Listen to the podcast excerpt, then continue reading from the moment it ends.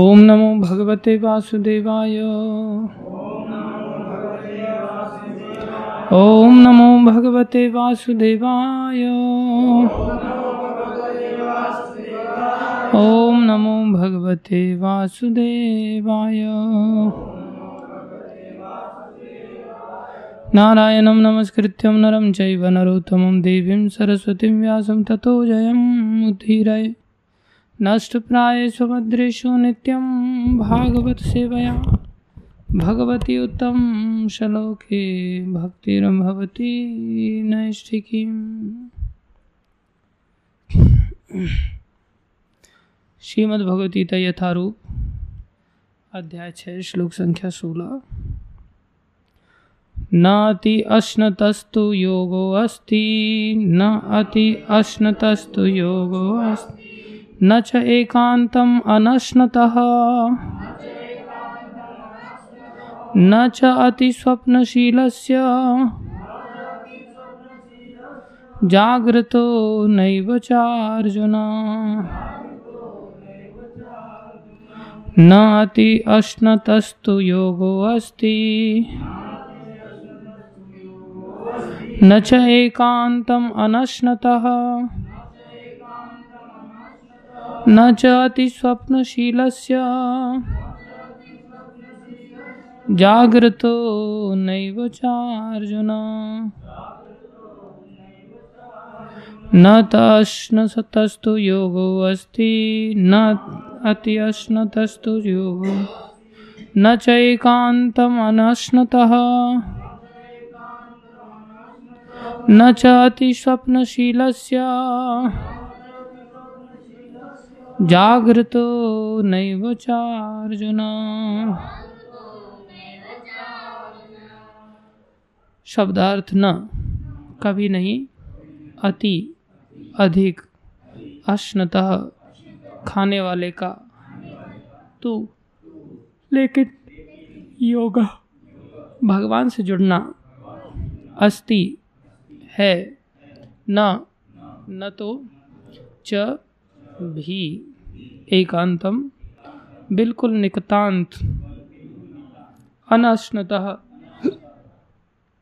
भोजन न करने वाले का, न न तो, च भी, अति अत्यधिक, स्वप्नशीलस्य सोने वाले का, जागृतः अथवा रात भर जागते रहने वाले का, न नहीं, एव, ही, च, तथा।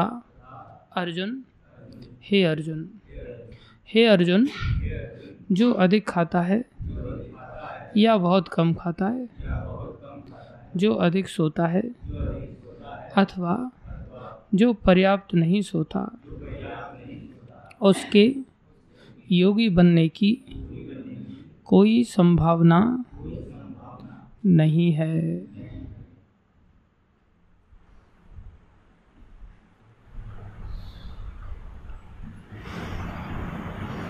कौन कौन योगी अपने यहाँ? तात्पर्य पढ़ रहा हूँ मैं, सब लोग बताना कौन कौन बचा है योग करने के लिए। अनुवाद फिर से पढ़ दे रहा हूँ मैं, आयुष को समझ में आए तो बताना मेरे को। अनुवाद पढ़ रहा हूँ। हे अर्जुन, जो अधिक खाता है या बहुत कम खाता है, जो अधिक सोता है अथवा जो पर्याप्त नहीं सोता, उसके योगी बनने की कोई संभावना नहीं है। तात्पर्य अर्चनीय वंदनीय प्रातः स्मरणीय जगतगुरु श्रील प्रभुपाद जी द्वारा श्रील प्रभुपाद की। यहाँ पर योगियों के लिए भोजन तथा नींद के नियमन की संस्तुति की गई है।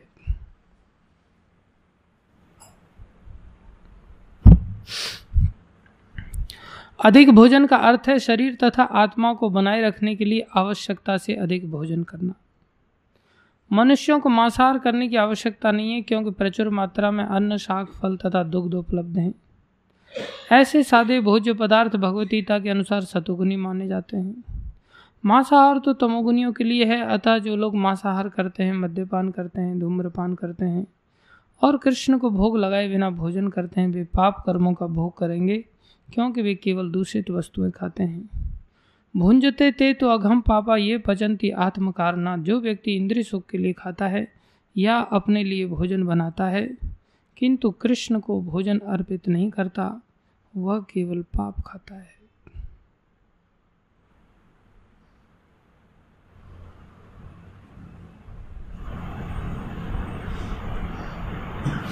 जो पाप खाता है और नियत मात्रा से अधिक भोजन करता है, वो पूर्ण योग का पालन नहीं कर सकता। सबसे उत्तम यही है कि कृष्ण को अर्पित भोजन के उच्छिष्ट भाग को ही खाया जाए। कृष्ण भावना भावित व्यक्ति कभी भी ऐसा भोजन नहीं करता जो उससे पूर्व कृष्ण को अर्पित ना किया गया हो। अतः केवल कृष्ण भावना भावित व्यक्ति ही योग अभ्यास में पूर्णता प्राप्त कर सकता है, नहीं ऐसा व्यक्ति कभी योग का अभ्यास कर सकता है जो कृत्रिम उपवास की अपनी विधियां निकालकर भोजन नहीं करता। कृष्ण भावना भावित व्यक्ति शास्त्रों द्वारा अनुमोदित उपवास करता है, न तो वह आवश्यकता से अधिक उपवास रखता है, न ही अधिक खाता है। इस प्रकार वह योगाभ्यास करने के लिए पूर्णतया योग्य है। जो आवश्यकता से अधिक खाता है, वह सोते समय अनेक सपने देखेगा। अतः आवश्यकता से अधिक सोएगा। मनुष्य को प्रतिदिन 6 घंटे से अधिक नहीं सोना चाहिए। जो व्यक्ति 24 घंटों में से 6 घंटे से अधिक सोता है, वो अवश्य ही तमोगुणी है। तमोगुणी व्यक्ति आलसी होता और अधिक सोता है। ऐसा व्यक्ति योग नहीं साध सकता।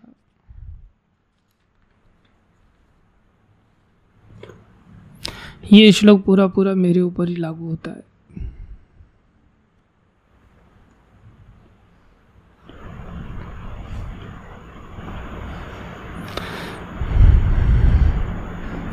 मतलब ऐसे नहीं कि मैं ज़्यादा खाता हूँ या कम खाता हूँ, ज़्यादा सोता हूँ या कम सोता हूँ, मतलब मैं बराबर सोता हूँ, बराबर खाता हूँ, इस रूप में है। आप लोग अदरवाइज ले रहे थे कुछ लोग, ऐसे मत लो आप मेरे बारे में।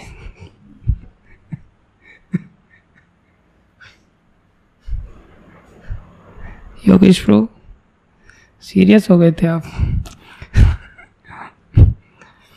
ओम अज्ञानम तिमिरंधस्य ज्ञानांजन शलाकया चक्षुरुन्मीलितं येन तस्मै श्री गुरुवे नमः। अदरवाइज ही सही था आपका। श्री चैतन्य मनोविष्णम स्थापितं येन भूतले स्वयं रूप कदामयं ददाति सुपदान्तिकं। वन्देहं श्री गुरु श्रीयुतापनकमलं श्री गुरुन् वैष्णवांश श्रीरूपं सागरजातं सहगना रघुनाथान्वितं तं सजीवं साद्वैतं सावधूतं परिजन सहितं कृष्ण चैतन्य देवं श्री राधा कृष्ण पदान सहगन ललिता श्री विशाखान्वितांश। हे कृष्ण करुणा सिंधु दीनबंधु जगतपते गोपेश गोपीकांत श्री राधा कांत नमस्तुते। तप्त कांचन गौरंगी श्री राधे वृंदावनेश्वरी वृषभानुसुते देवी प्रणमामि हरिप्रिय। वाञ्छाकल्पतरुभ्यश्च कृपा सिन्धुभ्येव च पतितानां पावनेभ्यो वैष्णवेभ्यो नमो नमः। जय श्री कृष्ण चैतन्य प्रभु नित्यानंदा श्री अद्वैत गदाधर शिवासादि गौर भक्तवृंदा। हरे कृष्ण कृष्ण कृष्ण हरे हरे हरे राम राम राम हरे। हरे कृष्ण कृष्ण कृष्ण हरे हरे हरे कृष्णा कृष्णा कृष्णा हरे हरे हरे राम।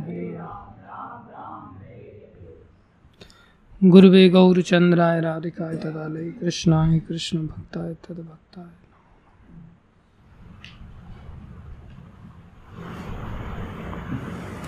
हरे कृष्णा। आप सभी भक्तों का हार्दिक अभिनंदन है, स्वागत है। देखो, भगवान ने योगी बनने के लिए कहा है। क्या बनने के लिए कहा है? कैसे बनेंगे योगी?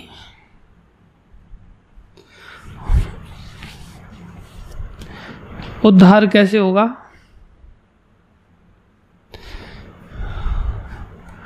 मन से उद्धार होगा। कैसे उद्धार होगा? मन से उद्धार होगा, मन की सहायता से उद्धार होगा।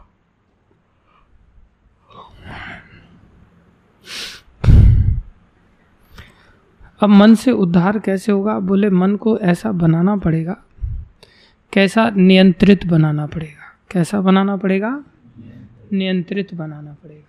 तब मन मित्र की तरह कार्य करेगा और हमारा उद्धार करवा देगा। जब हमारा मन नियंत्रण में नहीं रहेगा, जब मन पागल हो जाएगा, तो पागल मन नियंत्रित कहलाता है, अनियंत्रित कहलाता है, अनियंत्रित कहलाता है। तो पागल मन से उद्धार संभव है? पागल व्यक्ति को तो यही होश नहीं रहता कि वो क्या पहन रहा है, क्या खा रहा है, किसके साथ उसको कैसा व्यवहार करना है, उसको कोई होश नहीं रहता। बेमतलब का, चाहे वो स्त्री है या पुरुष है। एक सभ्य व्यक्ति को पागल व्यक्ति के साथ क्या करना चाहिए?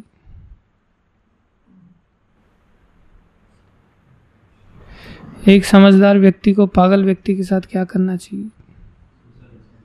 हाँ, सोशल डिस्टेंसिंग मेंटेन करनी चाहिए।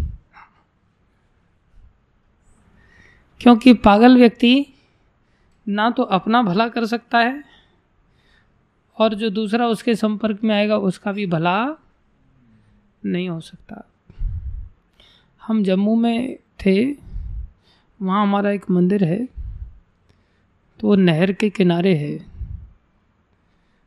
तो हम उसमें जा रहे थे अपना बैग लेकर के, ऑटो से उतर करके, तो पीछे से एक औरत आ रही थी। तो उसके कपड़े बस ऐसे ही फटे हाल जैसे गंदे संदे कपड़े थे, और वो ऐसे ही बड़बड़ाती हुई पीछे से आ रही थी। तो हम थोड़ा सा आगे गए, वो उसको पीछे छोड़ा हमने।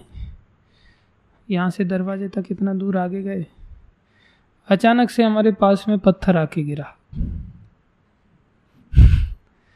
तो हमने देखा ये पत्थर कहाँ से आया, तो इतनी देर में उसके हाथ में देखा दूसरा पत्थर है। एक तो पत्थर गिरा ही था, दूसरा पत्थर हाथ में लेके खड़ी थी। अब उसकी शकल सूरत की ओर देख रहे हैं हम, अपना आगे आगे जा रहे हैं, वो पीछे से पत्थर मार रही है।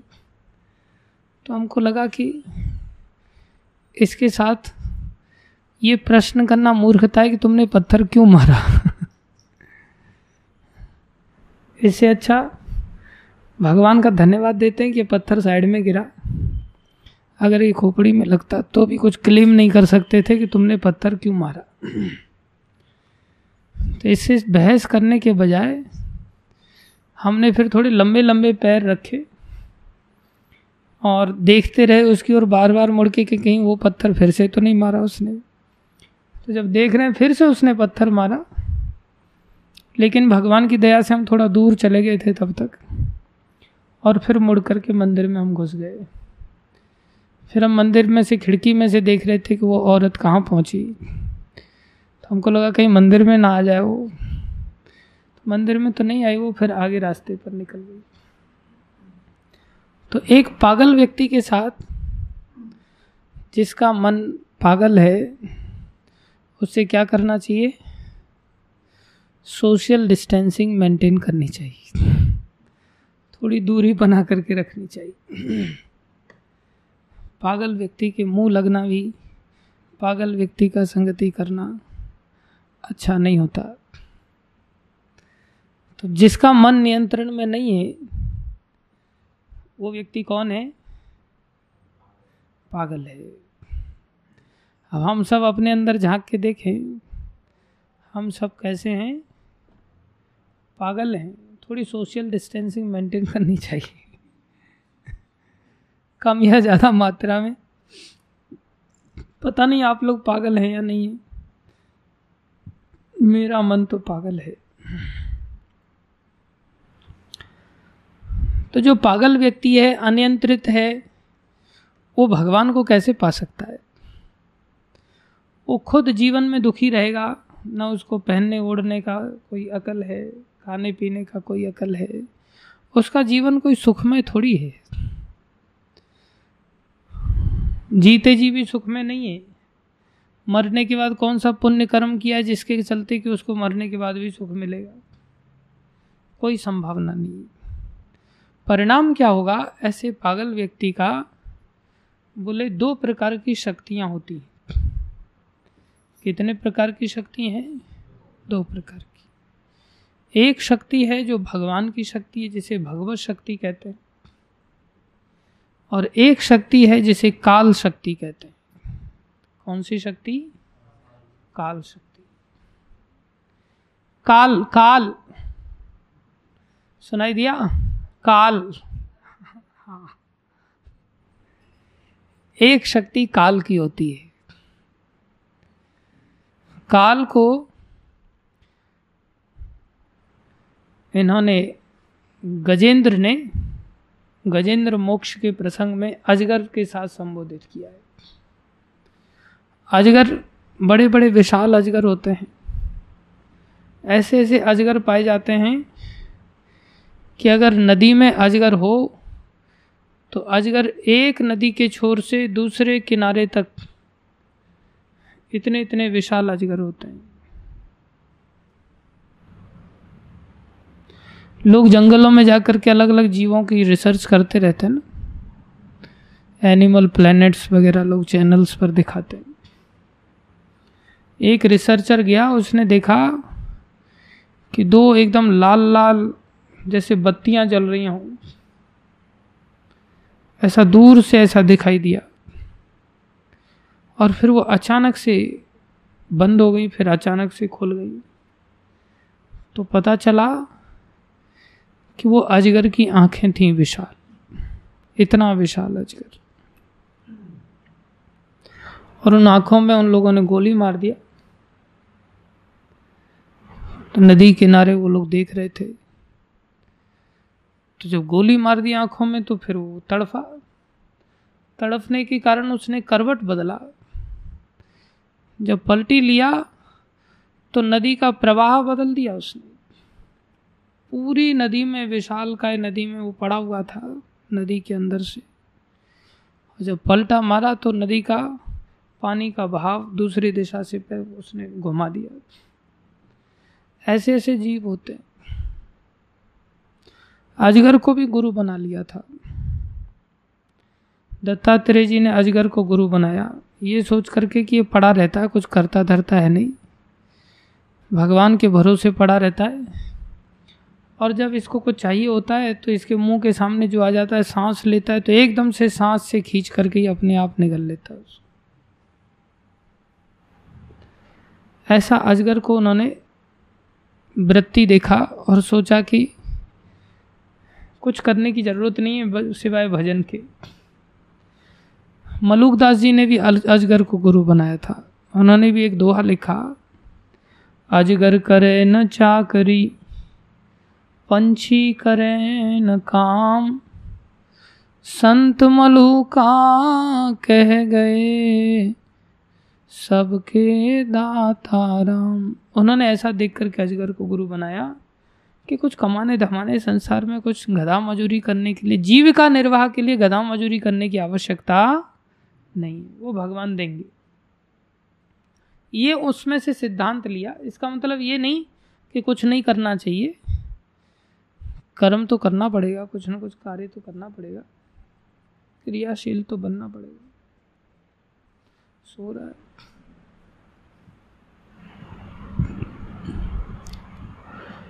लेकिन वहाँ पर जो अजगर का वर्णन है भागवत में, वहाँ ये वाला अजगर को जैसे गुरु बनाया ये देख करके कुछ करता नहीं है, वहाँ अजगर को अलग रूप से उन्होंने एक्सप्लेन किया। बोले वो जो अजगर है उसको उन्होंने काल के साथ संबोधित किया, और ये देखा कि ये जो काल रूपी अजगर है ये ऐसा विशाल है। भागवत में भी सुखदेव गोस्वामी ने महात्म के अंदर इस काल को अजगर के साथ संबोधित किया है, और वहाँ भी ये वर्णन किया कि जो काल रूपी अजगर है ये तो इतना चलायमान है कि ये न पानी में छोड़ता है न आकाश में छोड़ता है, न जमीन पर छोड़ता है, न पाताल में छोड़ता है, ये सर्वत्र विराजमान है। सर्वत्र मुंह फाड़ करके ये जीवों के पीछे भाग रहा है और जीवों को निगलने में तुला हुआ है। कौन कौन? काल रूपी अजगर। देखो आचार्य लोग किस प्रकार से किन चीज़ों में से क्या क्या शिक्षाएं लेते हैं। तो बोले ये काल रूपी अजगर है, इतना विशाल अजगर। वहाँ अजगर की विशालता और अजगर का चापल्य ये दर्शाया है कि ये कितना विशाल है कि सीधा निगल रहा है, सारे संसार को चबाता भवाता नहीं है। काल क्या कर रहा है? निगल रहा है। तो ये कहाँ विराजमान है? ये बोले सर्वत्र विराजमान, चारों तरफ भाग रहा है। इससे जीव भाग रहा है और जीव को इसके कारण विश्राम की प्राप्ति नहीं हो पाती। काल रूपी व्याल, यही स्तुति के रूप में माता देव की वर्णन करती है। भगवान श्री कृष्ण जब अवतार लेते हैं तब कहती हैं कि जीव को जब तक आपकी प्राप्ति नहीं है तब तक जीव को इस काल रूपी अजगर से कभी विश्राम न मिला, न जीवन में कभी मिलेगा। जीव भाग रहा आगे आगे और पीछे ये काल रूपी सर्प भाग रहा है। इसलिए दो शक्तियां हैं। कौन सी? एक काल की और एक भगवान श्री कृष्ण की। अगर कोई भगवान की शक्ति के संरक्षण को प्राप्त कर लेता है तो वो काल के भय से मुक्त हो जाता है, काल से बच जाता है। और अगर कोई काल से अपने आप को नहीं बचा पाता वो भगवान से सदा सदा के लिए दूर बना रहता है, भगवान की प्राप्ति संभव नहीं। तो भगवान की प्राप्ति होगी तो किससे बचेंगे? काल से बचेंगे।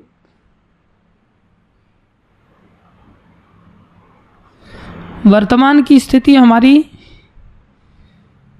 काल के मुंह में जाने वाली है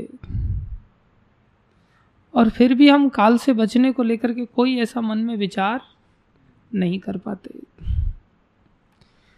तो काल से बचने का उपाय केवल और केवल इस मनुष्य शरीर में संभव है। क्या करने से? मन को नियंत्रित करने से। क्या करने से? मन को नियंत्रित करने से। मन को पागल बना करके रखने से काल से हम नहीं बच पाएंगे। ये जीवन भी काल के अधीन रहेगा और आने वाला अनंत काल तो काल से बचने की संभावना ही खत्म हो जाएगी।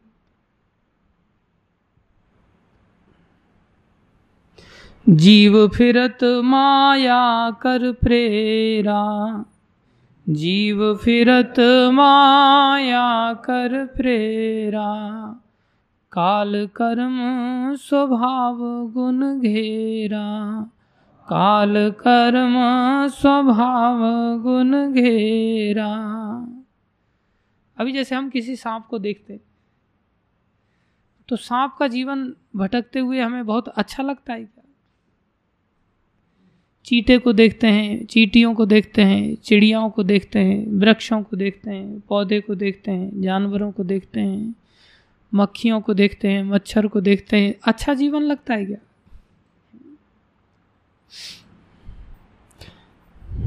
लेकिन वो जीव तो उसमें चला गया ना। उसमें से निकलने के लिए उसके पास कोई उपाय है? कोई उपाय नहीं। हम सब उसी दौर की ओर तो आगे बढ़ रहे हैं। अगर देखा जाए तो ये शरीर छूट जाएगा, कौन सा शरीर मिलेगा? कोई ऐसा कंफर्म है हमारे पास? कोई सर्टिफिकेट ऐसा है कि हम आने वाले समय में मक्खी मच्छर आदि शरीरों में नहीं जाएंगे? उल्टा कुछ लोग तो मिशन मच्छर मारो इस मिशन में लगते, बैट लेते हैं, इलेक्ट्रिक बैट, और उसके द्वारा मच्छरों को मारते हैं। ऐसे ऐसे कॉइल्स हैं जिनको जला दो एकदम से फटाक से मच्छर मर जाएंगे। जो मच्छरों को मारते हैं उनको विशेष रूप से ऐसे नरक में जाना पड़ता है जहां चारों तरफ मच्छर ही मच्छर हैं। उनके लिए तो विशेष योनियां बनाई जाती।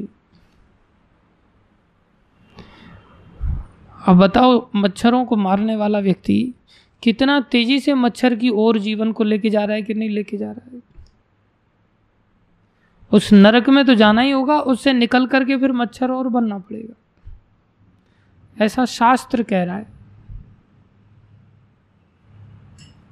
हमने तो मच्छर को मार दिया ये भूलते हुए कि हम भी इसी जीवात्मा के इस यात्रा में एक यात्रा हमारी भी चल रही है, जिसमें कि वो बेचारा मच्छर बन चुका है और हम मच्छर बनने जा रहे हैं। वो बन चुका है, हम बनने जा रहे हैं। लेकिन हमें अपने अंदर ऐसा लगता है कि हम बनने जा रहे हैं, क्योंकि हमें ऐसा भान ही नहीं है कि हम काल के अधीन हैं और काल लेकर के जा रहा है। जैसे आज हम बुढ़ापे के अंदर जा चुके हैं कि नहीं, जा रहे हैं कि नहीं, आगे की ओर बढ़ रहे हैं कि नहीं, कुछ जा चुके हैं कुछ बढ़ रहे हैं, ना चाहते हुए भी अंदर तो प्रवेश कर ही रहे हैं ना।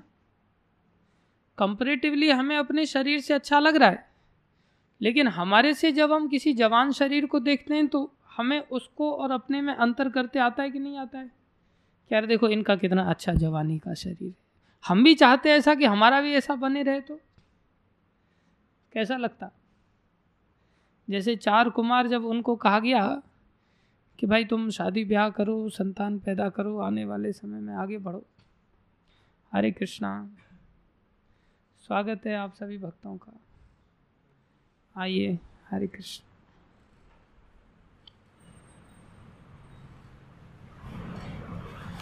हरे कृष्ण। प्रेम शंकर जी का भी हार्दिक अभिनंदन है, स्वागत है। आइए मुनि जी, तन्मय प्रसाद जी आपका भी स्वागत है।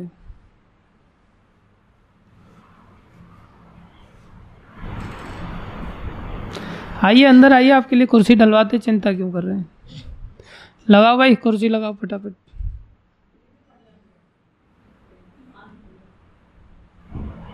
लगाओ कुर्सी लगाओ, आओ आओ।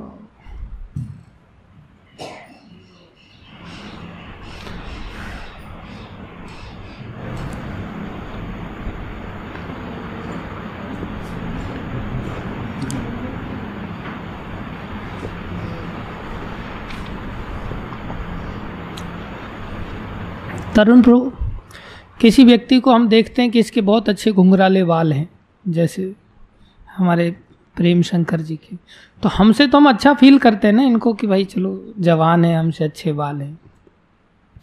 एक ऐसा उदाहरण पूछ रहा हूँ मैं, आप अपने ऊपर नहीं लेना ऐसा,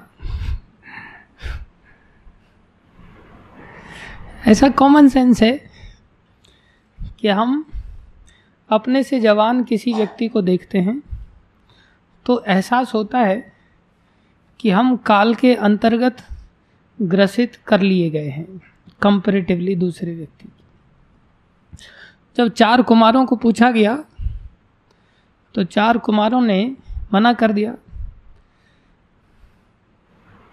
तो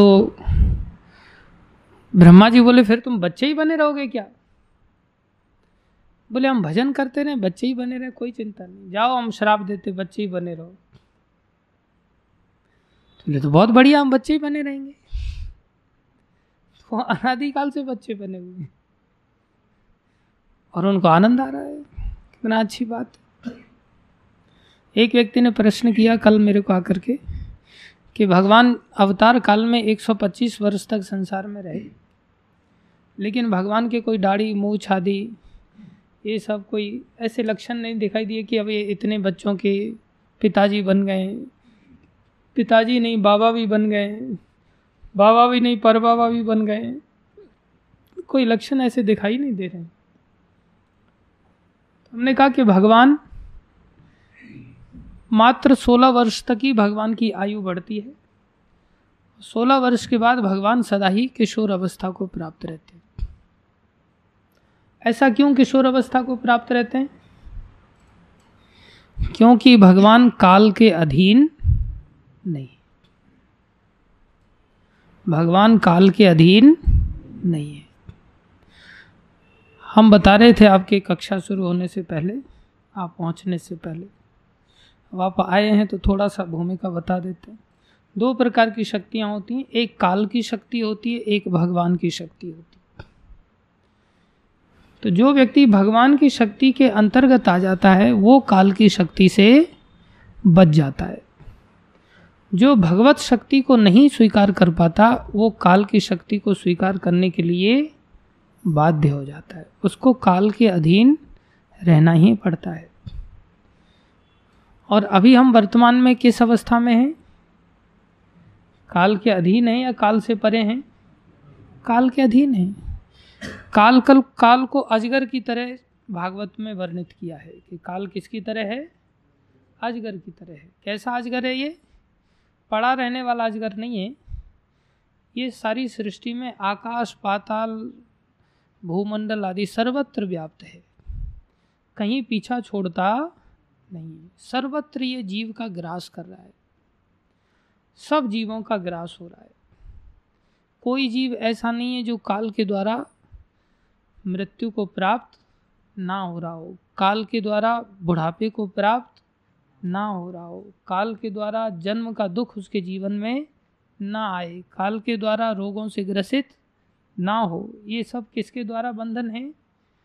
काल के द्वारा बंधन है, काल का प्रभाव है, काल का परिणाम है।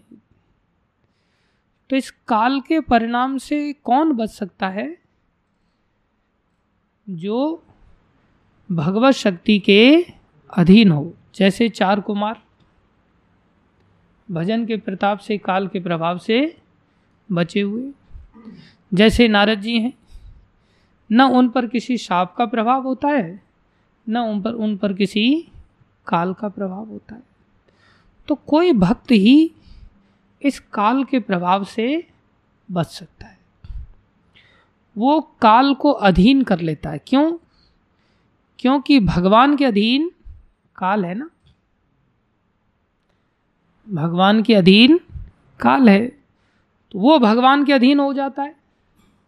तो फिर काल की शक्ति उसके ऊपर कैसे लागू होगी? जैसे प्रहलाद महाराज के ऊपर काल कुछ बिगाड़ पाया प्रहलाद महाराज का? नहीं। मृत्यु रूप में कितने प्रयास किए गए। जैसे काल मृत्यु का कोई बहाना बना करके ही तो आता है, होता क्या है? पीछे वास्तव में शक्ति कौन सी है? काल की, जो क्या बन के आती है? बुढ़ापा बन के आएगी, मृत्यु बन के आएगी, जन्म बन के आएगी, बीमारियां बन कर के आएंगी, अनेकों समस्याएं बन कर के आएगी। पीछे क्या है? काल रूपी शक्ति है। तो मृत्यु के रूप में कितने बहाने बने प्रहलाद जी के, लेकिन वो काल कुछ बिगाड़ पाया नहीं। तो उस काल से अगर कोई बचना चाहता है तो कैसे बच सकता है? इस काल रूपी, कर्म रूपी, स्वभाव रूपी, गुण रूपी, माया रूपी रस्सियों से उद्धार कोई पाना चाहता है, बंधन से निकलना चाहता है, जिसमें अनेकों योनियों में जीव को प्रयास करने के लिए विवश है, फंस चुका है उसमें। अभी जैसे कोई वृक्ष है, अपने काल के अधीन ही तो जी रहा है ना, विवश है उसमें जीने के लिए, उससे निकल नहीं सकता। निकलने का प्रयास करने की भी सामर्थ्य उसके पास नहीं, उसको ऐसे ही जीना है, फंसा हुआ है। कई बार ऐसे जीव होते हैं जो कि जंगल में कहीं ना कहीं फंस जाते हैं, उनके सींग फंस जाते हैं, उनका मुंह फंस जाता है, लोग इस प्रकार से बाड़ लगा देते हैं, फेंसिंग लगा देते हैं, जिसमें कि वो फंस जाते हैं। तो वहाँ पर वो समय के अनुसार उनको पड़े रहना पड़ता है, और काल के आधार पर वो विवश होकर के धीरे धीरे करके तिल करके क्या करना पड़ता है? उनको मरना पड़ता है। मरते ही है ना, बचाने का कोई उपाय कर सकते हैं? वो कोई उपाय नहीं। सब शरीरों का यही हाल है, लेकिन इस शरीर में बचने का एक प्रयास संभव है। प्रयास तो वो लोग भी करते हैं, लेकिन उनके प्रयास में वो उल्टे ज़्यादा उलझ जाते हैं। लेकिन हम चाहें तो अपने जीवन में ऐसा प्रयास कर सकते हैं। तो कैसे प्रयास होगा? बोले एक प्रयास है इस काल की शक्ति से बचने का, वो प्रयास है कि हम अपना उद्धार करवा लें। क्या करवा लें? उद्धार करवा लें। कैसे उद्धार होगा? बोले हमारे मन से उद्धार होगा। कैसे उद्धार होगा? हमारे मन से उद्धार होगा। अगर हमारा मन नियंत्रण में आ जाए तो उद्धार हो जाएगा, हमारा मित्र बन के ये मन काम करेगा। और मन अगर नियंत्रण में नहीं आया तो ये मन हमारा शत्रु की तरह कार्य करेगा और फिर हमारा उद्धार नहीं हो सकता। समझ आई? अब मन नियंत्रण में कैसे लाया जाए? वर्तमान में तो नियंत्रण में है नहीं, मन को नियंत्रण में कैसे लाया जाए? बोले मन को नियंत्रण में लाने के लिए योगी बनना पड़ेगा। क्या बनना पड़ेगा? योग पद्धति का सहारा लेना पड़ेगा। तो मन कैसे हो जाएगा? नियंत्रण में आ जाएगा। पीठ लगा के सोना नहीं, पीठ को दीवार से थोड़ा आगे रखते हुए जागते रहना है। मन को क्या करना पड़ेगा? नियंत्रण में लाना पड़ेगा। उसके लिए क्या करना पड़ेगा? योगी बनना पड़ेगा। अब योग की पद्धति को भगवान इन श्लोकों में वर्णन कर रहे। तो योग की सबसे पहली दो क्रियाओं का यहाँ पर भगवान ने वर्णन किया, जो बड़ी सर्वसाधारण के लिए कोई बहुत अधिक कठिन काम नहीं। योगी बनने के लिए ऐसा नहीं कि हिमालय पर जाना पड़ेगा और वहाँ पर कोई वृक्ष का एक फल खा लेना पड़ेगा और उसके बाद भूखे मरना पड़ेगा। नहीं, योगी बनने के लिए भगवान ने क्या कहा है यहाँ? कौन योगी नहीं बन सकता? और इसके अपोजिट वर्जन में हम कैलकुलेशन कर सकते हैं, एनालिसिस कर सकते हैं कि कौन योगी बन सकता है। तो भगवान कह रहे हैं न अति अश्न तस्तु योगो अस्ति। अश्नतः, अश्नतः माने भोजन करना। भगवान कहते हैं ना, पत्रम पुष्पम फलम तोयम यो मे भक्त्या प्रेक्षति तदहम भक्ति उपहृतम अश्नामी। अश्नामी मतलब मैं खाता हूं। प्रियतात्मनः यो मे भक्त्या प्रयच्छति। कोई मेरे को अर्पण करता है तो मैं उसे अश्नामी मतलब खाता हूं। तो अश्नतः मतलब खाना। समझ रहे? तो भगवान कह रहे हैं कौन योगी बन सकता है? पहला, न अति अश्नतस्तु योगी योगो अस्तु। तू माने लेकिन, अति अश्नतस्तु मतलब अति खाने वाला। कोई व्यक्ति अधिक खाने वाला, बोले योगो न नहीं बन सकता। न योगो अस्तु, वो योगी नहीं बन सकता। अधिक खाने वाला व्यक्ति योगी नहीं बन सकता। और क्या कह रहे हैं? बोले न च एकांतम अनाश्नतः। बोले अनाश्नतः मतलब जो बहुत कम खाता है। जो बहुत कम खाता है वो भी योगी नहीं बन सकता, और जो बहुत खाता है वो भी योगी नहीं बन सकता। फिर क्या कह रहे हैं? एक तो ये खाने का विषय आया, कम खाने वाला भी नहीं और ज्यादा खाने वाला भी नहीं। हमारे साथ क्या होता है?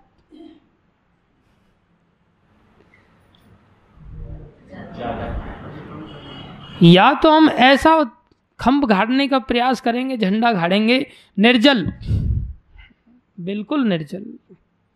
ऐसे तपस्वी हैं कुछ खाते ही नहीं, इतने आराधना दिखाएंगे, देखो बिल्कुल इतना त्याग तपस्या, पूरे नव दुर्गा 9 दिन तक कुछ नहीं। या एकादशी भी करेंगे तो बिल्कुल निर्जल, दूसरे दिन से बिल्कुल पानी भी नहीं, और रात को 12 बजे से पहले चिल्ला, कल एकादशी है, ठूस लो, कल एकादशी है, खा लो, अरे अच्छी तरह से खा लो, कल एकादशी है। तो एकादशी से पहले कितना खाया? अति अश्नतः। और एकादशी के दिन अनश्नतः। और सोच रहे हम क्या बन गए? योगी और भगवान करे दोनों में ही फेल। आयुर्वेद की दृष्टि से एकादशी का जो व्रत है उसका विधान है कि हमारा शरीर मुख्य रूप से लीवर से चलता है। किससे चलता है? सबसे शुरुआत शरीर की लीवर से होती है। सारी बीमारियां लीवर से लगती हैं। बाकी चीज़ों में तो बाद में चल करके समस्या पैदा होती, जैसे ब्लॉकेज वगैरह हो गया, पेनक्रियाज काम नहीं कर रहा है, किडनी काम नहीं कर रहा है, ये सब आगे चल करके समस्याएं पैदा होती। और ये रोज़ होती है, कोई नई बात नहीं है। रोज़ हम ऐसा कुछ ना कुछ खाते हैं जिसके चलते रोज़ ब्लॉकेज कहीं ना कहीं होती है। और रोज़ ही लीवर में से इस प्रकार के एंजाइम्स, केमिकल्स निकलते हैं जो रोज़ उस ब्लॉकेज को क्या करते हैं? साफ करते हैं। और रोज़ ही ऐसे एंजाइम्स निकलते हैं कि जो कहीं अगर ब्लड बहुत तेज़ी से बह रहा हो तो उसको क्लॉटिंग करने के लिए भी हेल्पफुल ऐसे एंजाइम्स निकलते जो उसको रोकते हैं। तो कौन सीक्रेट करता है? ये लीवर ही सीक्रेट करता है। सबसे पहले शुगर आदि ये सब लीवर में ही स्टोर होती है। अब जब वो एक्सेस हो जाती है तो फिर पेनक्रियाज वगैरह इधर उधर जा करके समस्या पैदा करती है। तो इसको मैनेज करने के लिए लीवर में थोड़ा विश्राम देना चाहिए। तो लीवर में एकदम से अगर लोड डाल दोगे तो भी समस्या, और एकदम से बंद कर दोगे तो भी समस्या। इसके लिए आयुर्वेद के अनुसार, शास्त्र के अनुसार 15 दिन में एक बार एकादशी का व्रत ऐसा दिया गया व्यवस्था के रूप में, जिसमें कि 10वीं के दिन एक टाइम भोजन करो। जो 2 टाइम 3 टाइम खा रहे थे, 10वीं के दिन कितना? 1 टाइम। और एकादशी के दिन बिल्कुल नहीं, और 12वीं के दिन फिर 1 टाइम, फिर 13वीं से 2 टाइम चलना चाहिए। ये शास्त्र का नियम है। इससे क्या होगा? शरीर बहुत अच्छा हो जाएगा, अपने आप ही रोग मैनेज हो जाएंगे शरीर में, लीवर सब चीज़ों को सेट करने लग जाएगा। ये शास्त्र में पढ़े हैं लेकिन प्रैक्टिकली होता नहीं है। एकादशी के दिन भी एक भी बार नहीं खाना, ये भी पॉसिबल बहुत कठिनाई से होता है। और 1 टाइम अगर पहले खाएंगे तो हो जाएगा आसानी से। क्यों? क्योंकि एकादशी के दिन अगर 10वीं के दिन बहुत ज़्यादा अन्न खाया है तो एकादशी के दिन वो पानी मांगता है, अन्न पानी मांगता है शांत होने के लिए। अगर 10वीं के दिन कम अन्न खाएंगे तो एकादशी के दिन इतनी पानी की आवश्यकता नहीं होगी। तो हमारी स्थिति क्या है? प्रैक्टिकलिटी के आधार पर देखा जाए, व्यवहारिक जीवन की शैली को ध्यान में रखते हुए देखा जाए तो भी हमारे लिए लाभकारी है इन योग के नियमों का पालन करना, जिसमें क्या बताया गया है? ना तो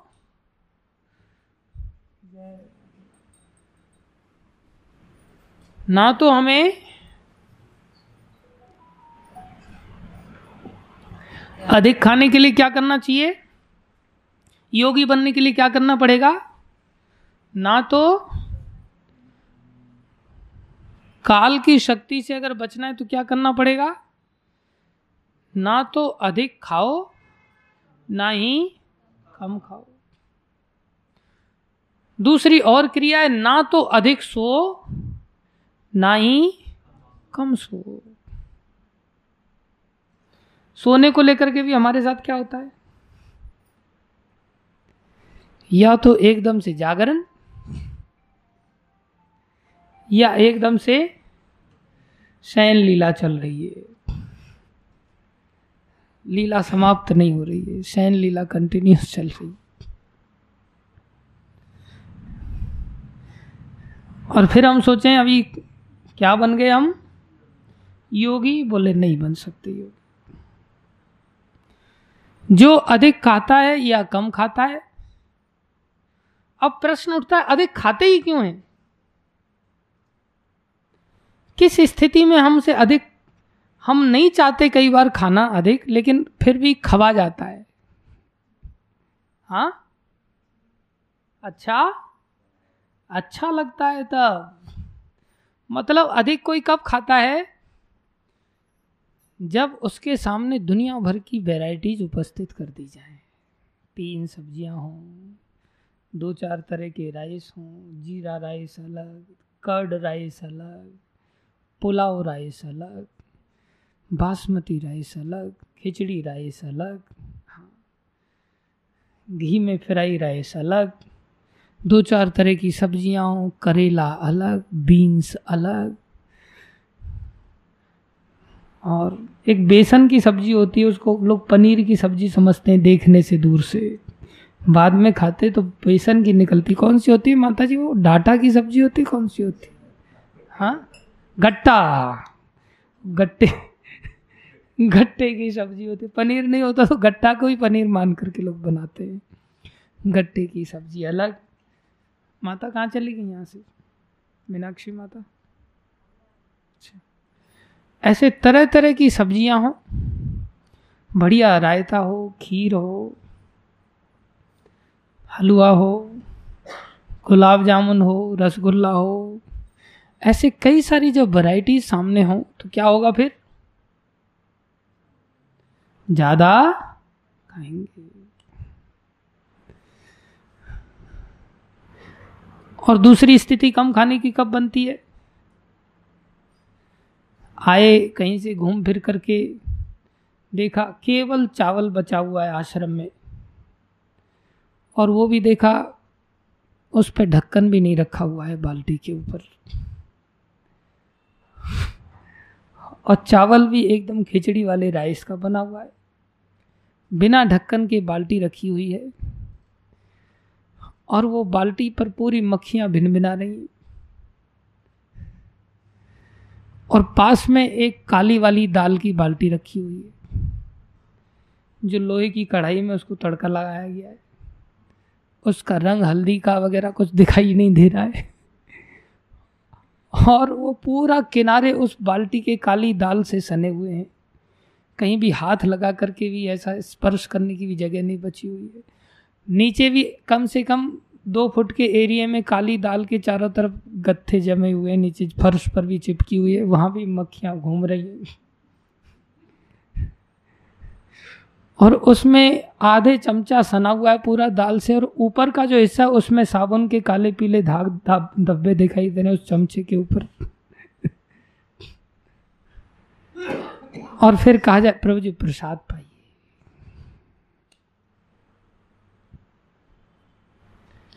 ऐसी स्थिति में ज्यादा खाएंगे हम? क्या होगा फिर हमारे साथ? बहुत कम खाएंगे, ऊपर ऊपर का हिस्सा निकालेंगे जितने एरिया पर मक्खी बैठी हुई थी, ऊपर ऊपर के हिस्सा साइड में करेंगे, फिर थोड़ा सा चमचे को, दूसरा चमचा होगा तो ठीक है, नहीं तो उसी को रगड़ा करके साइड से फिर घुसा देंगे अंदर, फिर नीचे से निकालेंगे थोड़ा सा चावल, चलो शायद इस पर मक्खी नहीं बैठी होगी, और थोड़ा सा दाल ऊपर ऊपर से हटा करके दाल के नीचे दबाएंगे एक, और एक चमचा दाल भी डाल लेंगे, थाली भी उठाएंगे देखेंगे इसमें साबुन का दाग लगा हुआ है, लेकिन वो खाने में लगा हुआ है, बीच वाला हिस्सा साफ है, धोने के लिए कौन जाए, इसलिए उसमें नहीं डालेंगे चावल को, बीच वाला हिस्सा साफ सुथरा लग रहा है, एक आध दाग था उसको थोड़ा ऐसे रगड़ दिया और उसी में चावल डाला, और बस घोट घाट करके उसको खा लिया, बात खत्म हो गई।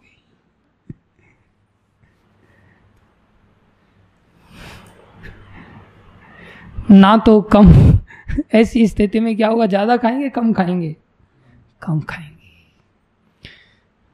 धीरे धीरे धीरे धीरे महीना गुजारेंगे गोवर्धन में, बड़ी मुश्किल से, कठिनाई होगी, फिर कैसे भी निकल करके भागेंगे यहाँ से। जान बची लाखों पाए, लौट के बुद्धू दिल्ली आए, क्योंकि एक आश्रम दिल्ली में भी चलता है हमारा, वहाँ ऐसी स्थिति नहीं है, वहाँ अलग अलग तरह के बर्तन हैं, बढ़िया साफ सुथरे रहते हैं, सब चीज़ें सुविधा दी जाती है, लेकिन वहाँ अलग समस्या है, वहाँ दर्द ठीक हो या ना हो लेकिन आकार बढ़ जाता है। ऐसा मैं नहीं कहता, ऐसा महाराज कहते हैं। महाराज एक भक्त को देखते बोले, भैया तू आकार तो खूब बढ़ा रहा है, तेरा दर्द ठीक नहीं हो रहा है, आकार में कोई कमी नहीं रहे। ऐसा नहीं कि केवल एक ही का आकार बढ़े, जो भी भूले बिछड़े बेचारे जाते हैं उस आश्रम में, इनका कहीं आकार नहीं बढ़ता। वहाँ ऐसा राइस मिलता है, उसको कहते भक्ति सिद्धांत महाराज का बलम राइस। भक्ति सिद्धांत महाराज आश्रम में कोई नया नया व्यक्ति आता था तो उसको ऐसा बलम राइस खिलाते थे। बलम राइस की पहचान होती थी, राइस बासमती होता था, उस पर घी डाल करके खिलाते थे। साल 6 महीने के लिए बलम राइस खिलाते थे और फिर वो जाता था, फिर लौट लाट करके वापस आता था ये सोच के ये बलम राइस तो वहीं मिलेगा भैया, कहीं और नहीं मिलेगा। लेकिन व्यक्ति को सोचता हम वहाँ भी योगी हैं। योगी नहीं है। योगी बनने के लिए क्या करना पड़ेगा? ना तो अधिक खाना पड़ेगा, ना ही कम खाना पड़ेगा, ना ही अधिक सोना पड़ेगा, ना ही कम सोना पड़ेगा। आदमी कम कब सोता है? कम कब सोता है? एक तो जब खाया नहीं होगा तब चूहे कूदेंगे, कम खाया होगा तब वो कम सोएगा। ज्यादा खाएगा तो उठ ही नहीं पाएगा, ज्यादा सोएगा। तो खाने और सोने का भी आपस में क्या है? संबंध है। दूसरा, खाना और सोना ये कम ज्यादा कब होता है? जब हम इंद्रिय प्रीति के लिए कार्य करने के लिए विवश हो जाते हैं। जैसे आंखों से मूवी देखनी, आंखों को मूवी देखना अच्छा लग रहा है तो आंखों की प्रीति हमारी हो रखी है, तो आंखों की प्रीति की संतुष्टि के लिए हम ज्यादा सो पाएंगे क्या? फटाफट मूवी पे मूवी देखेंगे और रात गुजर जाएगी। तो कम सो पाए क्यों? आंखों की प्रीति के कारण कम सो पाए। क्यों? आंखों की प्रीति के कारण। अधिक खा गए क्यों? जीवा की प्रीति के कारण। जीवा से क्या था? प्रेम था, इसलिए अधिक खा गए।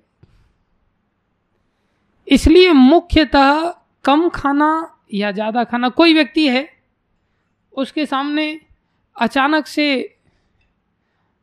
करेले की सब्जी रख दी और बिना घी के सूखी रोटी रख दी। अब वो खा नहीं रहा है। क्यों नहीं खा रहा है? जीवा से प्रीति के कारण, क्योंकि जीव को अच्छा नहीं लग रहा। एक बार हम एक मिठाई लेकर के गए तो एक बालक को मिठाई दिखाया उसको, तो देखते ही एकदम से ऐसा रंग उसका थोड़ा काला मिट्टी जैसा था, ग्रे कलर का था। तो एकदम पता नहीं ये मेथी का लड्डू है किसका लड्डू है, वो खा ही नहीं रहा है। और जब मुंह में डाला तो पता चला भाई वो घी में भुने हुए चने की मिठाई बनाई गई है, वो बढ़िया मिठाई है। स्वाद जब पता चला तो फिर वो खा पाया। होता है ना ऐसा? होता है ऐसा कि नहीं होता? पूछ रहा हूँ तेरे से। पहले वो नहीं खा रहा था क्योंकि उसको लग रहा था जीवा से प्रेम है उसका, तो पहले लग रहा था कैसे खाऊं, और फिर वही जीवा के प्रेम में जब पता चला कि हाँ ये तो वही स्वाद है जो चाहती है जीवा, तब गपक गपक करके एकदम फटाक से खा गया। इसका अर्थ क्या हुआ? हम योगी क्यों नहीं बन पाते? हम कई बार अधिक खा लेते हैं या कम खाते हैं, कई बार अधिक सो जाते हैं या कई बार सो ही नहीं पाते। क्यों नहीं सो पाते? इंद्रियों की प्रीति के कारण। इसी बात को ऋषभदेव भगवान ने 5वें स्कंद में कहा है। बोले नूनम प्रमत्तः कुरुते विकर्मः। बोले कोई व्यक्ति अगर योग में नहीं चल रहा है, इसका मतलब भगवान की ओर नहीं जा रहा है।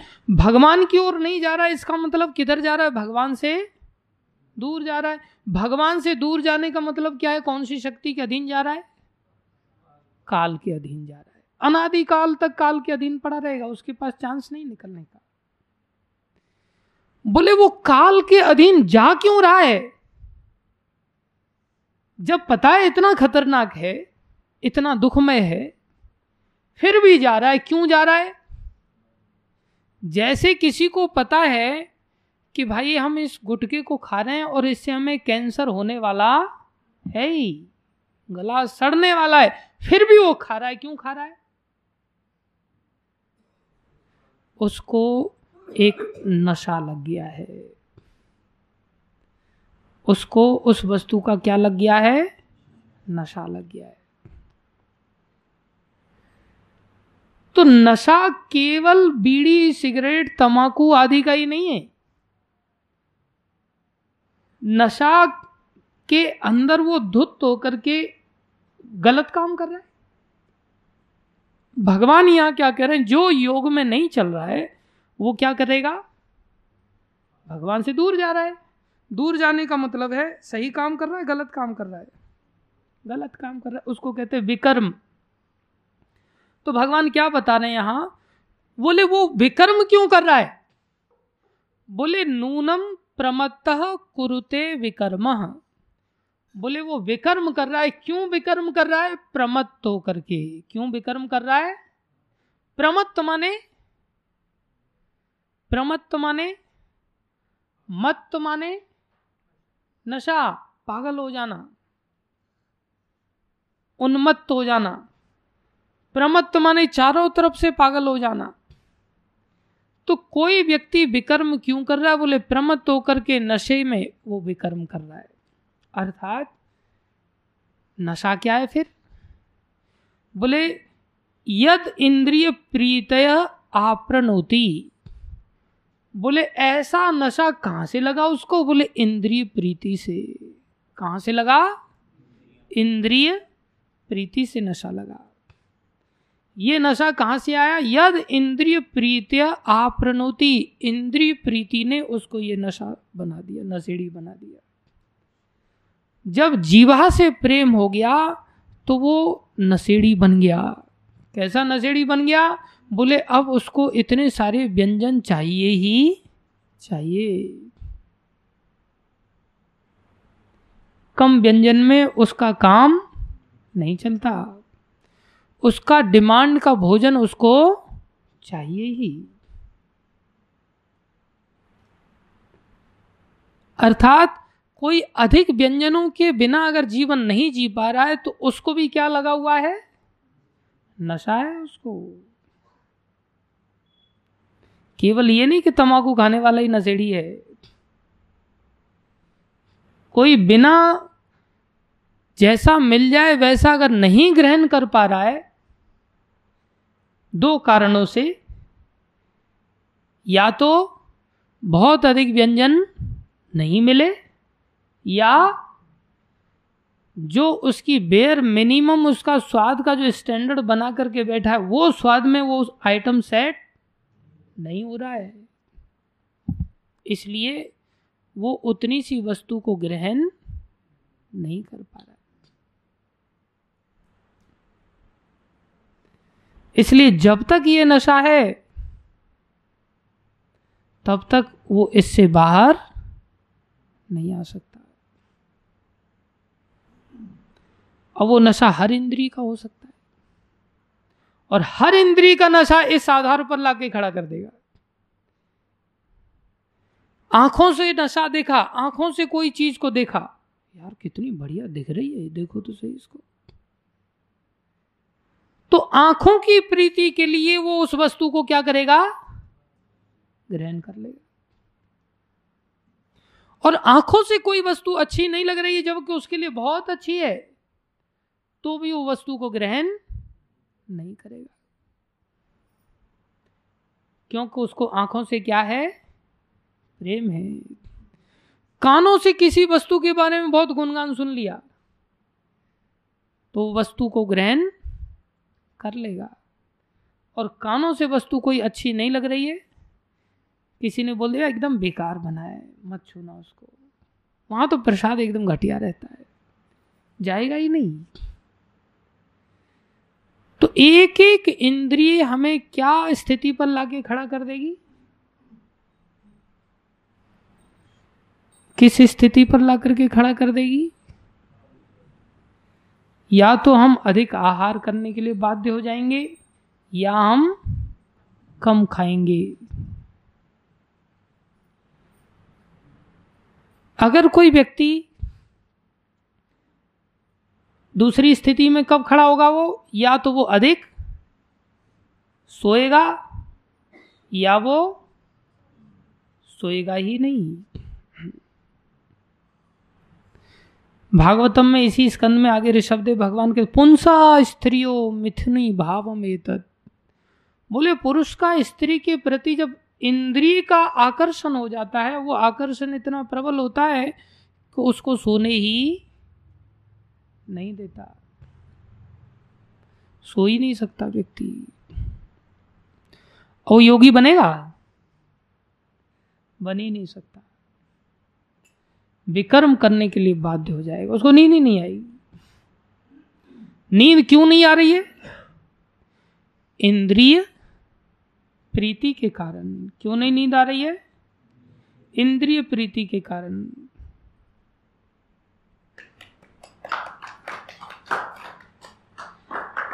इसलिए प्रभुपाद जी, आप बंद करो ताली। बोले न साधु मन्ने यत आत्मनो अयम असन्नप क्लेशद आस देह। प्रभुपाद जी तात्पर्य में यहां लिख रहे हैं, लोग इंद्रिय तृप्ति के पीछे मत हैं, वे यह नहीं जानते कि उनका क्लेशों से युक्त यह शरीर उनके विगत सकाम कर्मों का फल है। यद्यपि यह शरीर नाशवान है, किंतु यह नाना प्रकार के कष्ट देता रहता है, अतः इंद्रिय तृप्ति के लिए कर्म करना श्रेयस्कर नहीं है। उस व्यक्ति को समझ में ही नहीं आता कि इंद्रिय तृप्ति के लिए, इंद्रिय प्रीति के लिए कार्य करना कल्याणकारी नहीं है, श्रेयस्कर नहीं है। जब तक मनुष्य अपने असली स्वरूप के विषय में जिज्ञासा नहीं करता, उसका जीवन व्यर्थ रहता है। इस शरीर में केवल इतना सा नियम का पालन कर सकते थे, कितने नियम का? ऐसा कुछ करते कि ना तो अधिक खाते ना ही कम खाते। रूखा सूखा राम का टुकड़ा, मीठा और सलोना क्या रे, मीठा और सलोना क्या रे। रूखा सूखा जैसा मिल जाए वैसा अगर खा लेते तो ज़्यादा खाने से बच जाते, इंद्रिय प्रीति नहीं होती तो बच जाते। लेकिन इंद्रिय प्रीति इतनी ज्यादा है कि अभी अगर ज्यादा नहीं खा पा रहे हैं तो डब्बे में भर के ले जाएंगे, कमरे में अंदर रखेंगे, कमरे में ले जा करके धीरे धीरे धीरे धीरे धीरे धीरे उसका सेवन करेंगे, खाएंगे, उसको भर भर के खाएंगे। और फिर सोचें कि योगी बन जाएंगे, योगी नहीं बन सकते। इसलिए भगवान ने साफ मना कर दिया, न च अति स्वप्नशीलस्य। एकदम डॉट समय हो गया सोने का तो उसी समय सो जाए, डॉट समय हो गया उठने का उसी समय उठ जाए, समय हो गया भोजन का और उसमें जैसा भोजन मिल जाए, बोले नहीं, इतना आइटम कम से कम होना चाहिए, लाइन लगनी चाहिए। सब इंद्रिय प्रीति का खेल है। और ये इंद्रिय प्रीति का खेल, ये क्या है? नशा है। क्या है? इस नशे से बाहर आना केवल भगवत भक्ति का प्रयास, केवल भगवत भजन का अभ्यास ही इस नशे से बाहर ला सकता है, अन्यथा नशे से बाहर नहीं आ सकता कोई, कभी नहीं आ सकता। और जब नहीं आएगा तो क्या होगा? उसको किसके अधीन जाना पड़ेगा? काल के अधीन। मन में सिर्फ पछतावा के अतिरिक्त और उसके कुछ नहीं आएगा। वो देख रहा है मेरे बाल सफेद हो गए, इस बालक के बाल काले हैं। देखो कितना अच्छा जीवन जी रहा, मैं काल के अंदर थोड़ा ज़्यादा चला गया हूँ।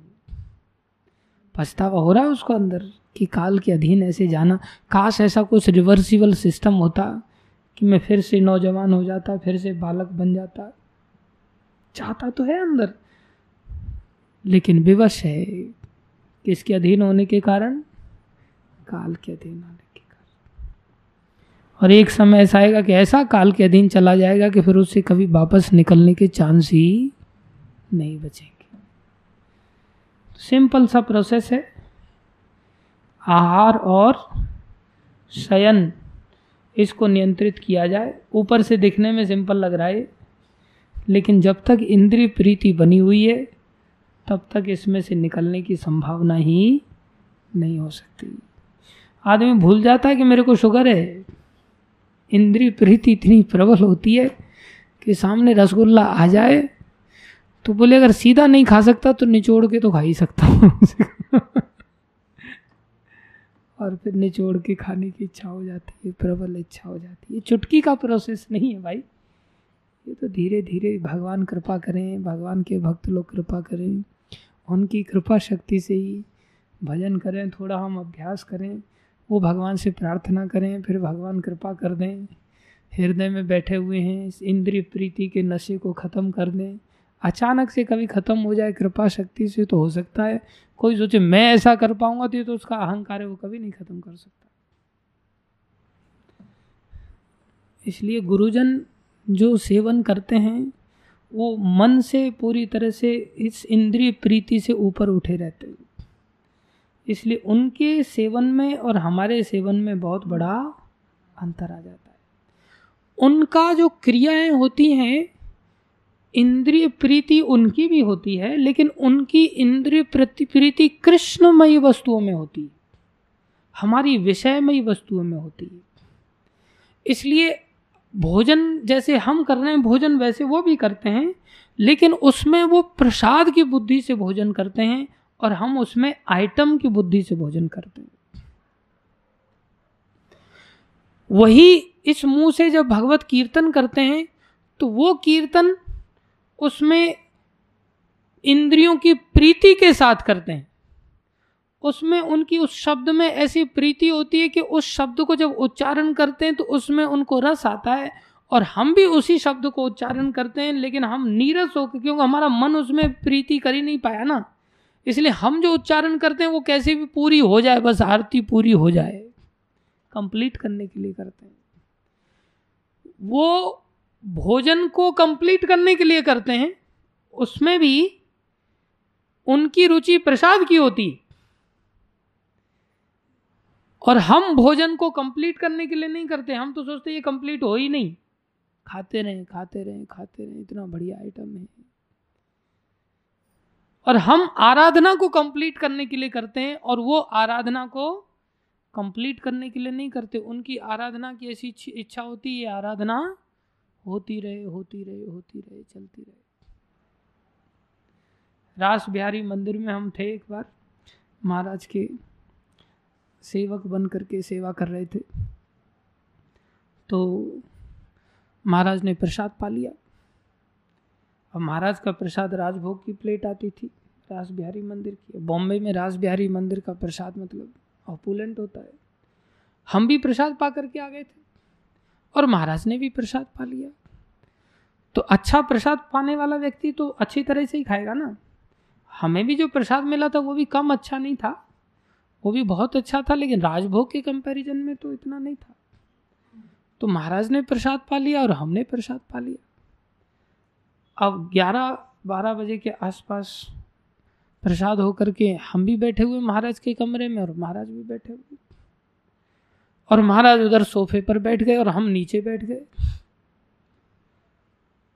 पंखा चल रहा है, हल्की स्पीड पर पर्दे लगे हुए हैं साइड में कमरे से, बाहर बढ़िया एकदम नारियल के पेड़ का पत्ते दिखाई दे रहे हैं, मौसम बड़ा बढ़िया है। अब महाराज बैठ के सोफा पर जप कर रहे हैं और हम नीचे बैठ करके जप कर रहे हैं। अब नींद जल्दी सोफा पे आएगी या नीचे बैठने पे आएगी? सोफा पे आएगी। नींद जल्दी राजभोग खाने पे आएगी या सिंपल प्रसाद खाने पे आएगी? राजभोग खाने पे आएगी। अब महाराज जप कर रहे हैं और हमें पहले नींद आना चालू हो गया, इतना बढ़िया पंखा चल रहा है, नीचे बैठे हुए हैं, राजभोग नहीं पाया तो भी नींद हमें पहले आ रही है और उनको नींद नहीं आ रही। अब हम सोच रहे हैं कि कैसे क्या किया जाए। अब यहाँ बैठ करके तो बहुत बड़ा संघर्ष हो रहा है, बार बार आंखें फाड़ फाड़ करके ज़बरदस्ती वाले हिसाब, जैसे ज़बरदस्ती कथा सुननी पड़ती है ना, कई बार आंखें फाड़ फाड़ करके, विशेष रूप से सोनू प्रभु कहीं बैठे हों तो उनको बहुत दिक्कत होती है। तो कई बार इतनी प्रबल नींद आती है, एकदम हालत ख़राब हो जाती है, और प्रवचन देने वाले को नींद आती नहीं, वो सोचता है कि चलो और देते हैं और देते हैं। तो हमें बड़ी नींद आ रही, बड़ी छटपटाहट हो रही है, सोच रहे हैं कि क्या करें। इतनी देर में महाराज ने कहा जाओ बाहर बैठ के जप कर लो। तो बड़ी ठंडक पहुंची अंदर, चलो बाहर बैठ के कम से कम टांगे फैला करके घूम फिर करके जैसे तैसे थोड़ा जप करेंगे, कम से कम नींद को भगाएंगे। बाहर निकले तो बाहर जस्ट गेट के पास में ही दो सोफ़ा पड़े रहते हैं, वहाँ पर कोई गया हो मंदिर में, वहाँ गेस्ट हाउस में। तो हम एक आध माला तो घूमे, फिर हम सोफे पे आकर के बैठ गए। आज सोफे पर आकर के बैठ गए तो अब हमको पता चला कि महाराज या तो बेल बजाएंगे या दरवाज़ा खोलेंगे। तो दरवाजे का लॉक कट से आवाज़ करता है ना, तो कट से आवाज़ करेगा तब तक उठ जाएंगे। इतनी गहरी नींद में थोड़ी सो रहे, और जबकि रात को तो सोए ही थे। तो सोचे कि अब महाराज वैसे तो देख नहीं रहे, चलो सो जाते हैं। जस्ट सो क्या जाते, अपने आप ही नींद आ गई, और कब सो गए पता ही नहीं चला। इतनी देर में अचानक से ऐसा लगा कि नाक में कुछ घुसा है, और जब नाक में कुछ घुसा है तो देखा, तो आँख खुली तो देखा नाक में इतना बड़ा कागज का बीड़ी जैसा बना करके और नाक में घुसा हुआ पड़ा हुआ है। तो नाक में घुसा देखा तो अचानक से ऐसे निकाल करके फेंका, और पास में महाराज जोर जोर से हंसने लग गए देख करके। हंस ले बेटा, बहुत हंसी आ रही है तेरे को मेरे ऊपर। अब मैं सोच में पड़ गया महाराज कब दरवाज़ा खोले, कब महाराज ने देख लिया कि सो रहा है, कब अंदर गए होंगे, कब अंदर से कोई कागज़ फाड़ के लाए और कागज़ का गोल गोल ऐसे करके घुमा करके बीड़ी जैसा बनाया और बीड़ी जैसा बना करके सीधा मेरी नाक में घुसाती है एकदम से। और फिर मैं देख रहा हूँ महाराज मेरी ओर देख रहे हैं, महाराज हंसे जा रहे हैं। क्या कह सकते हैं सिवाय प्रणाम करने के। गलती हो गई, बस प्रणाम कर दिया। तो उनको तो सोफा में अंदर, जबकि बाहर फैन नहीं चल रहा था, बाहर थोड़ा सा गर्मी भी था, लेकिन बाहर भी इतनी गहरी नींद आ गई, और उनको अंदर बढ़िया सोफा चल रहा है, राजभोग का प्रसाद पाया है, तो भी हरिनाम का ऐसा नशा है कि उस नशे में उनको नींद नहीं आ रही। कई बार हम लोग अच्छी तरह से खा पी करके, सो करके, सब कुछ कंप्लीट करके महाराज के साथ ट्रैवल करते और गाड़ी में बैठते हैं, बैठते ही महाराज तो इधर अपना मोबाइल चालू कर देते प्रभुपाद जपा वाला, और जब प्रभुपाद जी का जपा का मोबाइल चालू हो जाता और आदमी बैठे मेरे जैसा व्यक्ति, और आगे बैठते ही मेरे को तो इतनी नींद आती है तुरंत मैं सो जाता और महाराज का जप चालू हो जाता है। तो हमारी इंद्रिय प्रीति भोजन आदि के प्रति कैसी विशेष है, और उनका भजन के प्रति इंद्रिय प्रीति कैसी विशेष है। तो ऐसा चुटकी बजाने से नहीं हुआ उनके जीवन में, हालांकि वो सिद्ध महात्मा हैं, लेकिन फिर भी वो हम सब के लिए आदर्श रखते हैं, मौका देते हैं, धीरे धीरे कोई नहीं आगे बढ़ो, लेकिन ईमानदारी से आगे बढ़ने की क्या होनी चाहिए, वृत्ति होनी चाहिए। ये वृत्ति होगी तो ही हम इस भयानक काल से बच पाएंगे, अगर ये वृत्ति नहीं होगी तो इस काल से बचने का और कोई उपाय नहीं। केवल काल से बचने के लिए ही अभ्यास करना चाहिए, जीव का निर्वाह हम करते हैं काल से बचने के लिए, जीव का निर्वाह के लिए उपाय करते हैं, वो भी किस लिए, कहीं मर न जाएं, इसलिए भोजन छाजन कपड़ा आदि ये सब प्रयास करते हैं, लेकिन वो प्रयास हमें काल से बचा नहीं सकता। काल से तो केवल और केवल भगवत आश्रय ही बचा सकता है, और उसमें भी अहंकार का त्याग होकर के जब हम शरणागत हो जाते हैं और गुरुजन हमें आशीर्वाद देते हैं तो आशीर्वाद की शक्ति से हम बच पाते हैं, भगवान से प्रार्थना करते हैं, वो भगवान फिर हमारे ऊपर दया करते हैं, तब बचते हैं। विनम्रता लानी पड़ेगी, यही उपाय है। धन्यवाद सभी भक्तों का। कोई प्रश्न है किसी का?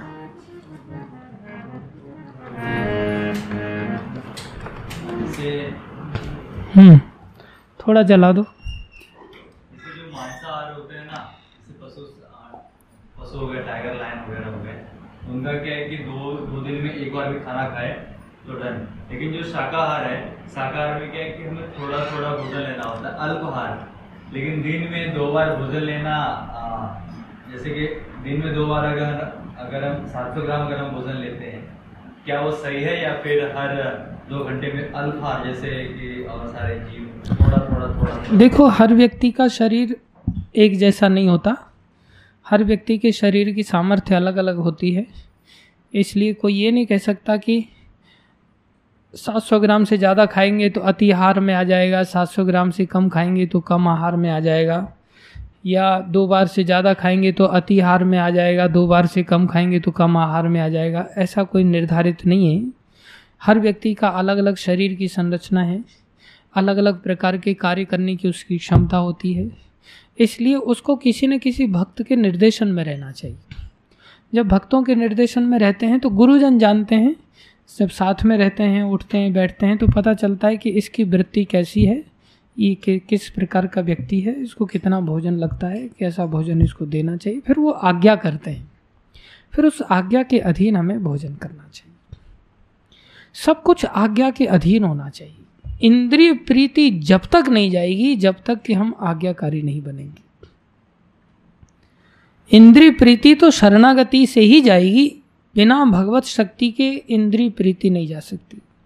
भगवान कृपा करेंगे तो ही इंद्रिय प्रीति जाएगी, भगवान की कृपा अगर नहीं हुई तो इंद्रिय प्रीति कभी नहीं जा सकती। हम कर सकते हैं, इस नियम का पालन कर सकते, लेकिन एक न एक दिन नियम का पालन करते करते भी गिर जाएंगे। इसलिए इंद्रिय प्रीति का अगर त्याग करना है तो उसके लिए आज्ञाकारी बनना पड़े, उसके लिए समर्पित होना पड़े। समझ रहे हो? समर्पित सबसे पहले किस चीज़ के लिए होना पड़ेगा? समर्पित सबसे पहले रहने के लिए होना चाहिए। प्रभुपाद जी लिखते हैं, सिर्फ रहने और कार्य करने की हम विधि को थोड़ा सा बदल लें, इसी से हमारा जीवन का रास्ता निकल जाए। तो अगर हमें सबसे पहले रहने का डिसीजन लेना पड़ेगा कि हमें रहने के लिए कहाँ आदेश दिया जाता है। जहाँ हमें आदेश दिया जाए इस प्रकार से यहाँ रहो, तो हमें वहाँ रहना चाहिए। ऐसा नहीं कि अब मेरा मन ये कर रहा है, अब मेरा मन वो कर रहा है, अब मैं यहाँ जाऊँगा, मैं वहाँ जाऊँगा, मैं ऐसा करूँगा, वैसा करूँगा। नहीं, रहना और रहते हुए फिर कार्य करना। जब हम कहीं रह रहे हैं, रहने के साथ फिर क्रियाशैली कैसी होनी चाहिए, फिर बोला जाए हाँ तुम्हें यहाँ रह रहे हो, यहाँ रहते हो, तुम्हें ये कार्य करना है, तुम्हें ये कार्य करना है, तुम्हें ये कार्य करना है।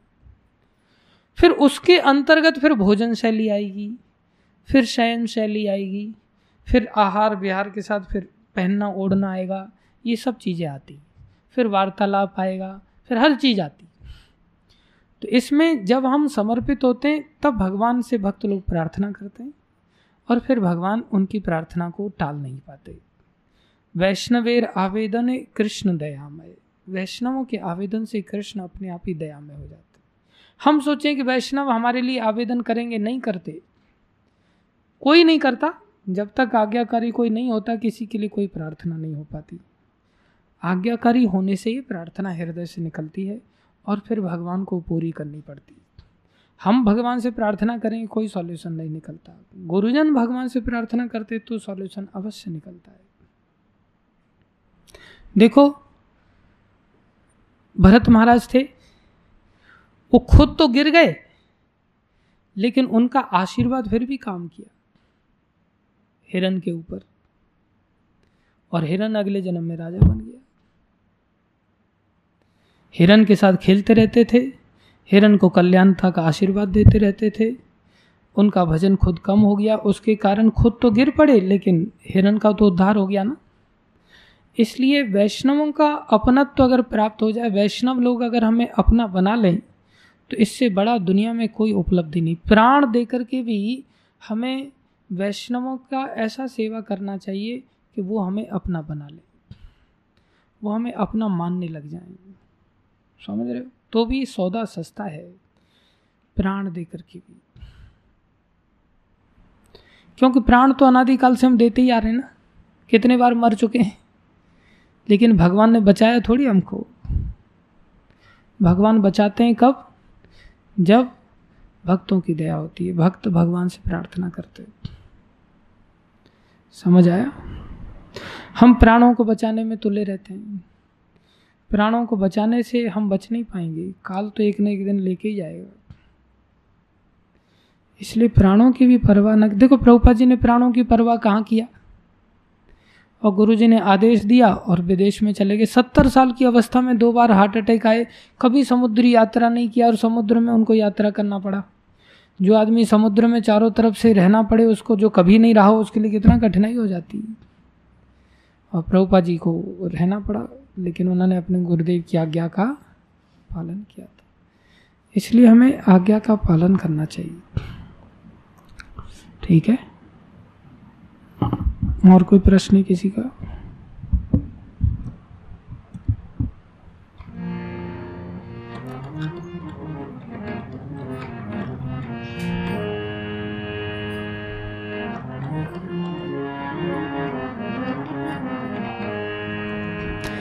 आज तरुण जी की शादी का सालगिरह है,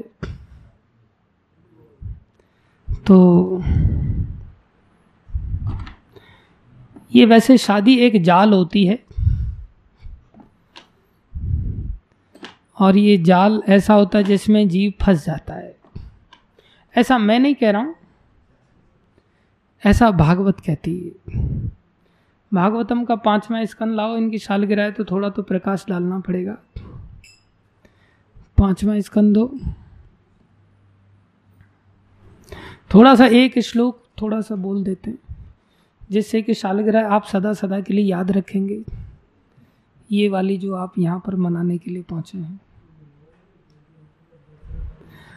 तो वही दर्शन करते करते मनाई जा रही है, आपके माध्यम से दूसरे लोगों को भी थोड़ा प्रकाश प्राप्त होगा।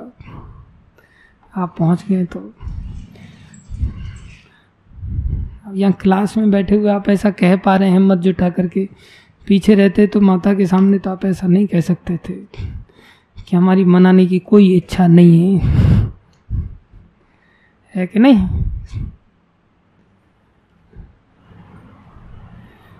पीछे तो आप लोग जिस जिसको ये दिन याद है ना, याद करके कोई आपको अगर मुबारकबाद दे रहा है ना, तो आप उसको भी अंदर से बड़ी प्रेमी समझ रहे हैं कि देखो हमारा कितना प्रेमी है और हमें याद करके इस दिन को अभी तक देखो मुबारकबाद दे रहा है। अरे धक्का मारा गया आपको, इसमें मुबारकबाद देने की क्या बात है? हाँ, याद रखना है इस श्लोक को। 5वां स्कंद है, 5वां ही अध्याय है और 8वां श्लोक है। 5वें स्कंद के पहले श्लोक से ही अगर आप श्लोक याद रखेंगे तो भी सब अच्छे अच्छे श्लोक हैं। ऋषभदेव भगवान अपने पुत्रों से इस श्लोकों की चर्चा कर रहे हैं, और क्या कह रहे हैं? पुंस स्त्रिया मिथुनी भाव में तब तयोर मिथो हृदय ग्रंथि माहु अतो ग्रह क्षेत्र सुताप्त वित्तैर्जनस्य मोहो अयम अहम ममेति। क्या कह रहे हैं भगवान? स्त्री तथा पुरुष के बीच का आकर्षण भौतिक अस्तित्व का मूल नियम है। इस भ्रांत धारणा जिसके फलस्वरूप स्त्री तथा पुरुष के हृदय परस्पर जुड़े रहते हैं, मिथुनी भाव के कारण, जो विवाह के पश्चात मिथुनी भाव की जो गांठ लगती है, बोले तयोर मिथो हृदय ग्रंथि माहु, हृदय में कैसी गांठ पैदा हो जाती है जिसके चलते क्या होता है, मनुष्य अपने शरीर, घर, संतान, स्वजन तथा धन के प्रति आकृष्ट होता है। यहां से उसका आकर्षण इधर बढ़ जाता है, जो भगवान की ओर होना चाहिए था वो इधर शिफ्ट हो जाता है। इस प्रकार वह जीवन के मोहों को बढ़ाता है, मोह बढ़ता है, ममता बढ़ती है और मैं तथा मेरा के संदर्भ में सोचता है। प्रभुपाद जी यहां लिख रहे हैं, स्त्री तथा पुरुष के बीच सहज आकर्षण का प्रमुख कारण विषय भोग है। आकर्षण का जड़ी होता है विषय भोग, और विवाहित होने पर यह आकर्षण और भी दृढ़ हो जाता है। स्त्री तथा पुरुष के इस बद्ध करने वाले संबंध के कारण मोह उत्पन्न होता है। अब संसार में कौन इस सिद्धांत को समझेगा, वो तो भागवतम है जो बिना कपट का धर्म सिखाता है, इसलिए कैतव धर्म से मुक्त है ये भागवतम, इसलिए इसमें ये बातें बताई जा रही है। स्त्री तथा पुरुष के इस बद्ध करने वाले संबंध के कारण मोह उत्पन्न होता है, जिससे यह सोचना पड़ता है कि अमुक पुरुष मेरा पति है। जैसे ही मन में आया ना ये मेरा पति है, ये मेरी पत्नी है, समझ लो मोह में डूबे हुए हैं। या अमुक स्त्री मेरी पत्नी है, जैसे ही मन में ये बात बैठ गई, बोले यह हृदय ग्रंथि कहलाती है। ये हृदय में एक गांठ लग गई, इस ग्रंथि को खोल पाना अत्यंत कठिन है। और जब सालगिरह मनाई जाती है तो इस ग्रंथि को टाइट कर देते लोग आकर के, समझ रहे, अपनी ओर से गुलदस्ते का रस्सा लेके आएंगे, बोलते देखो गांठ किधर है आपकी, इधर है, लाओ थोड़ी टाइट कर देते, खोलने वाला कोई नहीं। भले ही स्त्री तथा पुरुष वर्णाश्रम के नियमानुसार, देखो कितनी बड़ी बात स्पष्टता के साथ केवल प्रभुपाद जी बोल सकते, दुनिया में कोई नहीं बोल सकता। समझ रहे हैं माता जी आप, मीनाक्षी माता जी, भले ही स्त्री तथा पुरुष वर्णाश्रम के नियमानुसार या विवाह विच्छेदन द्वारा विलग क्यों न हो लें, विवाह वर्णाश्रम के अनुसार हो या अलग हो जाए वो, तो भी गांठ नहीं खुलती। प्रत्येक दशा में पुरुष हमेशा स्त्री के बारे में सोचता रहता है और स्त्री हमेशा पुरुष के बारे में सोचती रहती है। इस प्रकार व्यक्ति, अब यहां से सोचना तो अभी तक तो यहां सोचना ही था, अभी तक जो अच्छा हंसता खाता बालक जो सोच रहा था मैं बालक हूं, वो सोच रही थी मैं बच्ची हूं, ऐसे बालक जो सोच रहा था, अचानक से उसके दिमाग में जब स्त्री के बारे में जैसे विवाह हो गया और सोचने लग गया, तब उसके मन में एक नया अहंकार आ गया, बोले मैं पति हूँ। और वो क्या सोचने लग गई, मैं पत्नी हूँ। फिर थोड़ा समय और बीता, फिर मैं माँ हूँ, मैं बाप हूँ, थोड़ा सा और अहंकार बढ़ा, ऐसे अहंकार की नई नई पदवियाँ बढ़ती जाती। फिर बोले मैं बाबा हूँ, मैं दादी हूँ, आजा बेटा लाला आजा, फिर उसको पुचकारेगी, उसको गोद में लेगी, फिर दादी का मोह, इतना अहंकार इतना बढ़ता चला जाता, फिर देखो कितना बड़ा विस्तार हो जाता है। फिर नानी, मैं नानी हूँ, मैं नाना बन गया, मैं मामा बन गया, ये कौन, बोले मामू बन गए। अभी ये कौन बन गए, बोले बिक्की मामू बन गए, बड़ा खतरनाक है। फिर ये, फिर तो दूर दूर के लोग भी मामू कहने लगते हैं, फिर वो बेचारा मामू ही बन के रह जाता है जीवन में। प्रत्येक दशा में पुरुष हमेशा स्त्री के बारे में सोचता रहता है और स्त्री हमेशा पुरुष के बारे में सोचती रहती है। इस प्रकार व्यक्ति परिवार, धन तथा संतान के प्रति भौतिक रूप में आसक्त हो जाता है।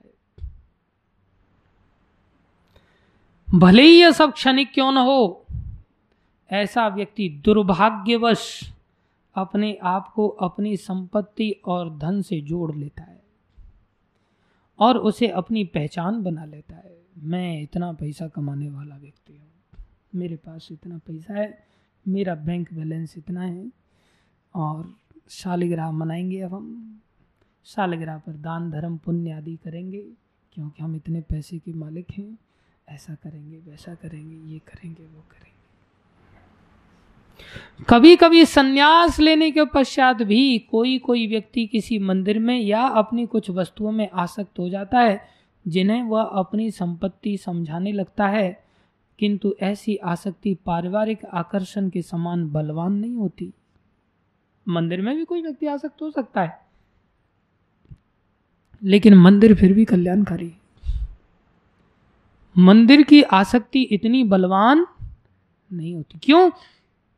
इसलिए कहा जाता है ना, आसक्त तो होना भी होना तो मंदिर में होना सीखना चाहिए। चाबी संसार के बजाय भगवान के चरणों में घूमनी चाहिए, भक्तों के साथ घूमनी चाहिए। वो आसक्ति, क्योंकि उस आसक्ति में निरंतर शिक्षा भी मिलती रहती है, और संसार में शिक्षा का कोई स्थान है ही। आदमी को इतना समझ में तो आता है कि बाबा ये सही बात है, हम नहीं पालन कर पा रहे हैं, तो उसको घृणा तो होती है ना, और निकल जाता है। फिर वो एक दिन जहाँ शिक्षा ही नहीं है, वो डूब गया, तो बेचारा डूब ही गया। फिर चाहे उसे प्रामाणिक वर्णाश्रम धर्म वाली आसक्ति दिखाई दे रही, वो धर्म परम कुछ नहीं है, सब अधर्म है। कभी कभी इसलिए कह रहे हैं, ब्रह्माद्या याज्ञवल्क्याद्या मुच्यन्ते स्त्री सहायन बोधयन्ते कई चनई तेषाम विशेषम च विदो विदु। कभी कभी यह भी देखा जाता है कि ब्रह्मा जैसे महापुरुषों के लिए स्त्री तथा पुत्र बंधन के कारण नहीं बनते, उल्टे पत्नी आध्यात्मिक जीवन तथा मुक्ति में सहायक बनती है। तो भी अधिकांश व्यक्ति दाम्पत्य भाव की ग्रंथि से बंधे रहते हैं, फलतः वे भगवान श्री कृष्ण के साथ अपने संबंध को भूल जाते हैं। कभी कभी स्त्रियां ऐसी होती हैं जो सहायक बन जाती हैं, और जैसे पद्मावती माता थी और उनके पति जयदेव गोस्वामी थे, उनकी सहायिका बन करके उन्होंने कार्य किया, लेकिन प्रायः फिर भी दाम्पत्य भाव की ग्रंथि से तो बंध जाता है व्यक्ति, निकल नहीं पाता। लेकिन भक्ति बड़ी प्रबल है, अगर भक्ति का आश्रय लिया जाए तो जीव अवश्य निकल सकता है, और वो आश्रय शरणागति के द्वारा ही संभव है। शरणागति से प्रार्थना की जाती है, और प्रार्थना फिर हमारे ऊपर भगवान की कृपा बरसाती है। हमारे प्रयास से कृपा को हम आकर्षित नहीं कर सकते, आज्ञा पालन करने से ही हम शरणागत हो सकते हैं, और आज्ञा पालनकर्ता के लिए गुरुजन हमेशा ही प्रार्थना करते हैं। स्वाभाविक रूप से प्रार्थना निकलती है, कहना भी नहीं पड़ता उनको, आप हमारे लिए प्रार्थना करो। जो आज्ञा पालन करता है ना, वो व्यक्ति के लिए तो आदमी रात दिन सोचता है, देखो ये मेरा इतना आज्ञाकारी है, और जो आज्ञा पालन में कभी आता ही नहीं, उसके बारे में कौन सोचता है? कोई नहीं सोच पाता। फिर वो सोचे मेरा सोचो, आप मेरा सोचो, कैसे सोचेंगे भाई तेरा? कोई नहीं सोच सकता। इसलिए तरुण प्रभु हमारे आज्ञाकारी हैं, गुरु जी के आदेश पर अपने जीवन को जी रहे हैं। महाराज ने इनको कहा है कि भाई आप अपनी नौकरी चाकरी करते रहो, तो ये महाराज के आदेश पर ही नौकरी कर रहे हैं, तो हम इनके लिए ताली बजा करके इनका आभार प्रकट करते हैं। और इनकी जो धर्म पत्नी है वो भी अच्छे हैं, वो भी भक्ति मार्ग में अच्छा इनका सहयोग करते हैं, अच्छा प्रचार प्रसार करते हैं। इनके बच्चे भी सब प्रचारक लोग हैं, अच्छे हैं, सहयोगी हैं, ये लोग भी अच्छा भजन साधन करते हैं। तो इन सब के लिए हम तालियों से इनका स्वागत करते हैं। इन बच्चों का जो मामू है वो भी अच्छा सहयोगी है, अच्छा प्रचार प्रसार आदि करते हैं, इसलिए उनके लिए भी तालियाँ बजाते हैं। प्रेम शंकर जी भी पधारे हैं, इनका भी पूरा परिवार भक्ति में बड़ी अच्छी तरह से जुड़ा हुआ है। इनके बच्चे भी भगवान के नाम के साथ दूसरों का कल्याण कर रहे हैं। जो भी इनके बच्चे का नाम लेता है, इसके बच्चे का नाम राम है, तो राम नाम से ये कल्याण करवा रहे हैं, दूसरे लोगों को मजबूर करते हैं ये राम नाम दिलवाने के लिए। ये भी अच्छी आत्मा है, इनके लिए हम तालियों से स्वागत सत्कार करते हैं। धन्यवाद सभी भक्तों का, माताओं का। आओ थोड़ा सा आरती कर लेते हैं।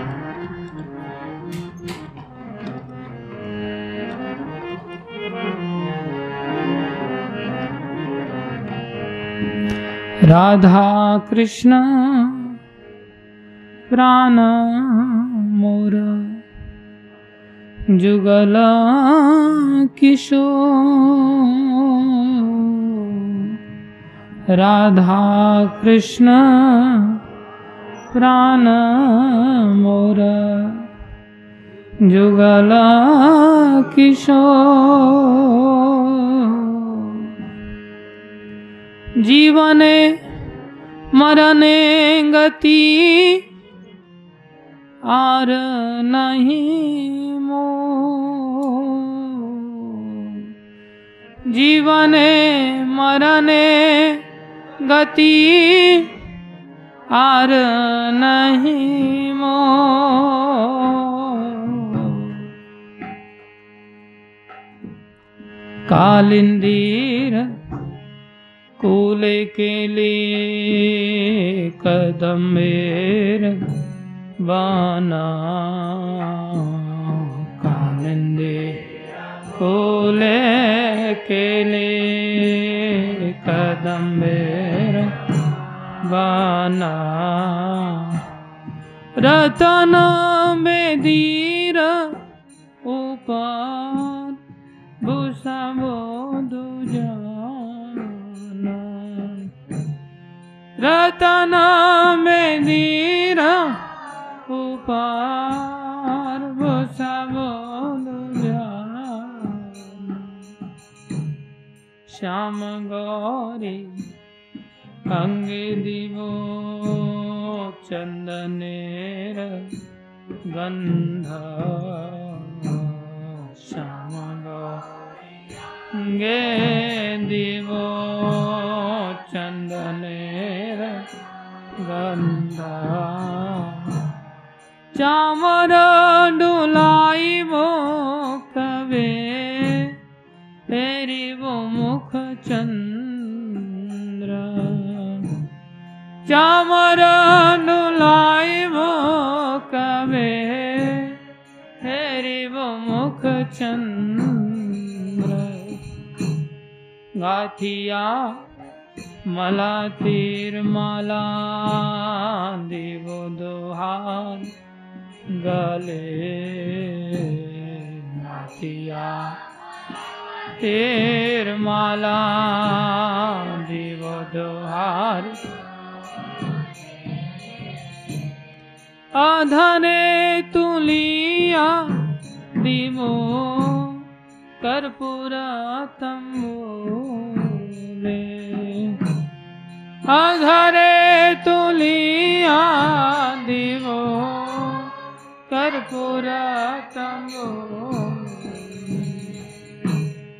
ललिता विशाखा दि जत सखी वृंदा। ललिता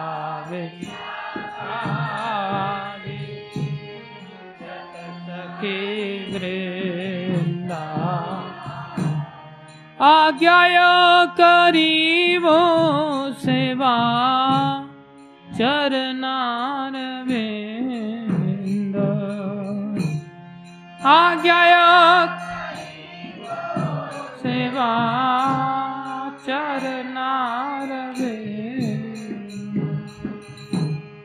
श्री कृष्ण चैतन्य प्रभु दासिरनु दान्य प्रभु।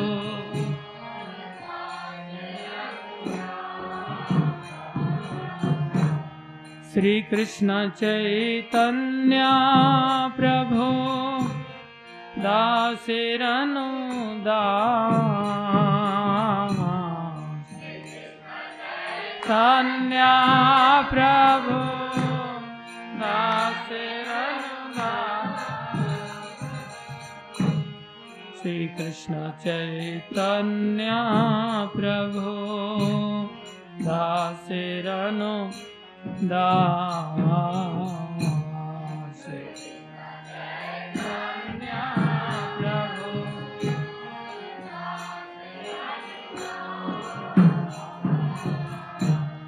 सेवा भेलास करे नरोत्तम दास।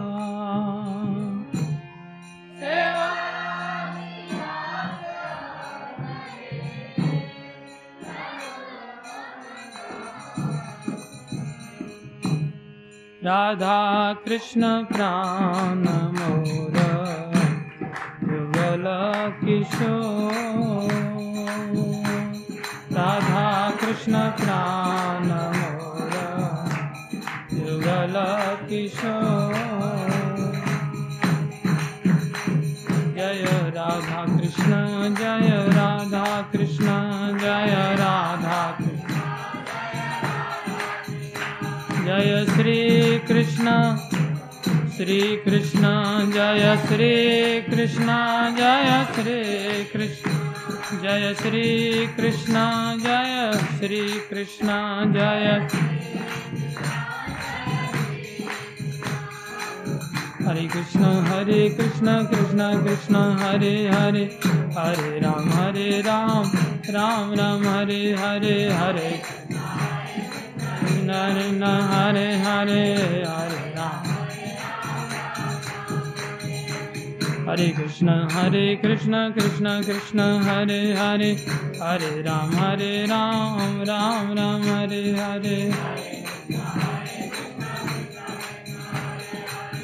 Hare Ram Ram Ram Hare Hare Krishna, Krishna, Krishna, Hare Hare, Hare Ram, Ram, Ram, Hare Hare, Hare Ram, Ram, Ram, Hare Hare Krishna, Krishna, Krishna, Hare Hare, Hare Ram, Ram, Ram, Hare Hare, Hare Krishna. Hare Ram Ram Hare Hare Krishna Krishna Krishna Hare Hare Hare Ram Ram Ram Hare Hare Hare Ram Hare Krishna Krishna Krishna Hare Hare Hare Ram Ram Hare Hare Hare Ram Hare Krishna Krishna Krishna Hare Hare Hare Ram Ram Ram Hare Hare Hare Ram Ram Ram Hare Krishna Krishna Krishna Hare Hare Hare Ram Ram Ram Hare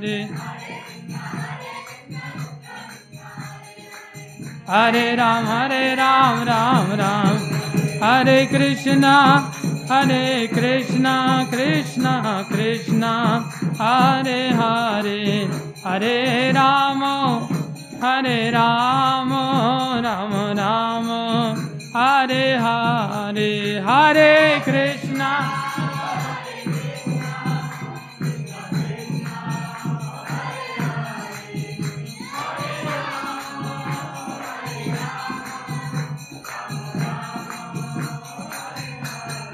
Nitai Gaur Hari Bol Hari Bol Hari Bol Hari Bol Nitai Bol Hari Bol Hari Bol Jaya Jaya Prabhupada Prabhupada Jaya Prabhupada Jaya Jaya Gurudev Gurudev Jaya Jaya Gurudev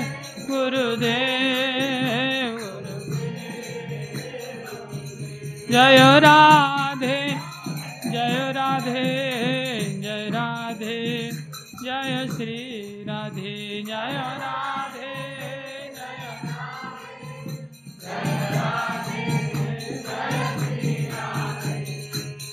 बोलो हरि नाम संकीर्तन महायज्ञ की जय हरे कृष्ण महामंत्र की जय जगत गुरु शिल प्रभुपाद की जय श्री गुरु महाराज की